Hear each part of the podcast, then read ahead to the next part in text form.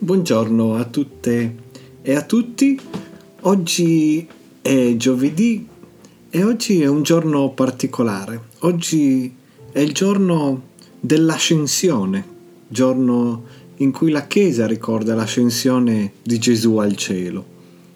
E allora oggi ascoltiamo il brano di Atti, Atti 1, e i versi che vi leggerò sono dal versetto 6 al versetto 11.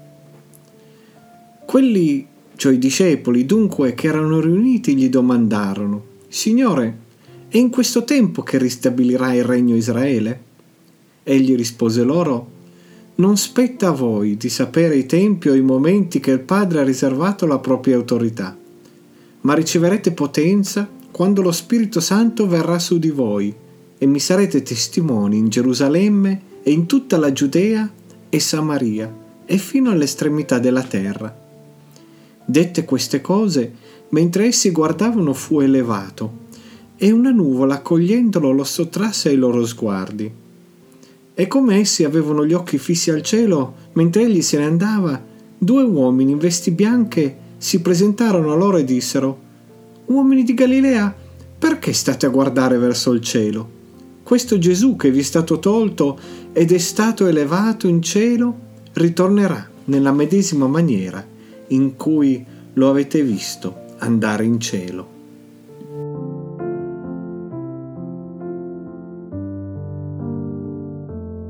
I discepoli sono insieme a Gerusalemme e sono stati con Gesù per 40 giorni, ci dice Luca.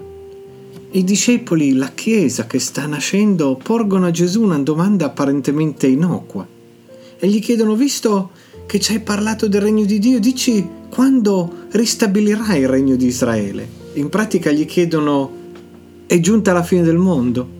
È una domanda innocua per loro, ma Gesù li rimprovera e dice loro che il compito della Chiesa non è quello di stare a preoccuparsi quando quella cosa accadrà, ma essere testimone della sua persona.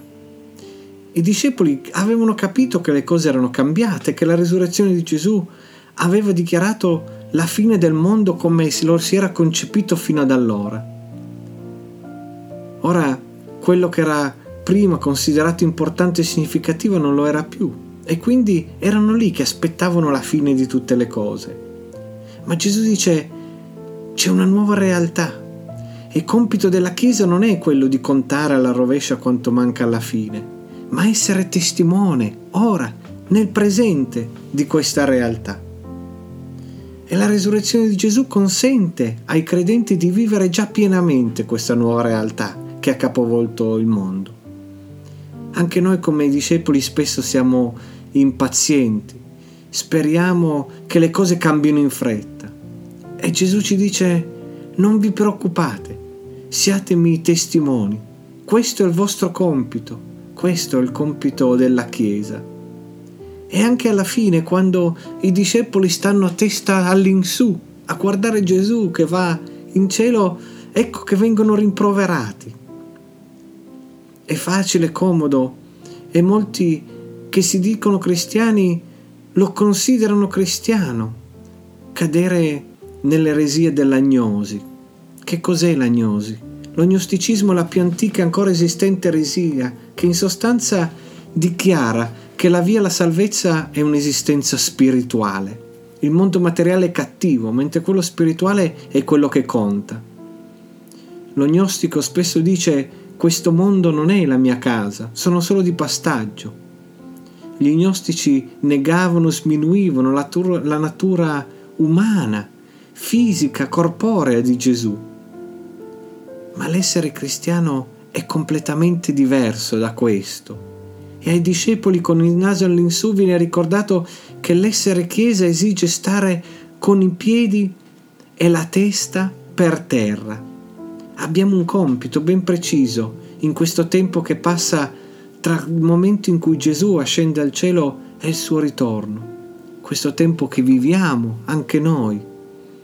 Dobbiamo essere fedeli e essere testimoni, e il che comporta stare coi piedi ben piantati per terra e lo sguardo rivolto a ciò che ci circonda.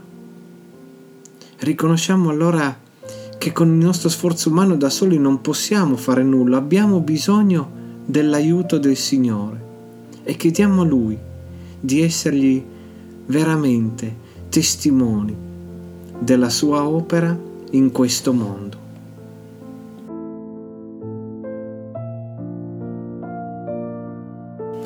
Preghiamo.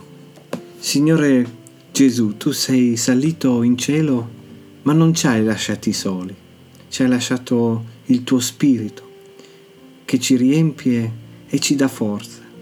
Signore, manda il tuo spirito su di noi, fa che possiamo essere fedeli testimoni in questo mondo del tuo amore. Amen.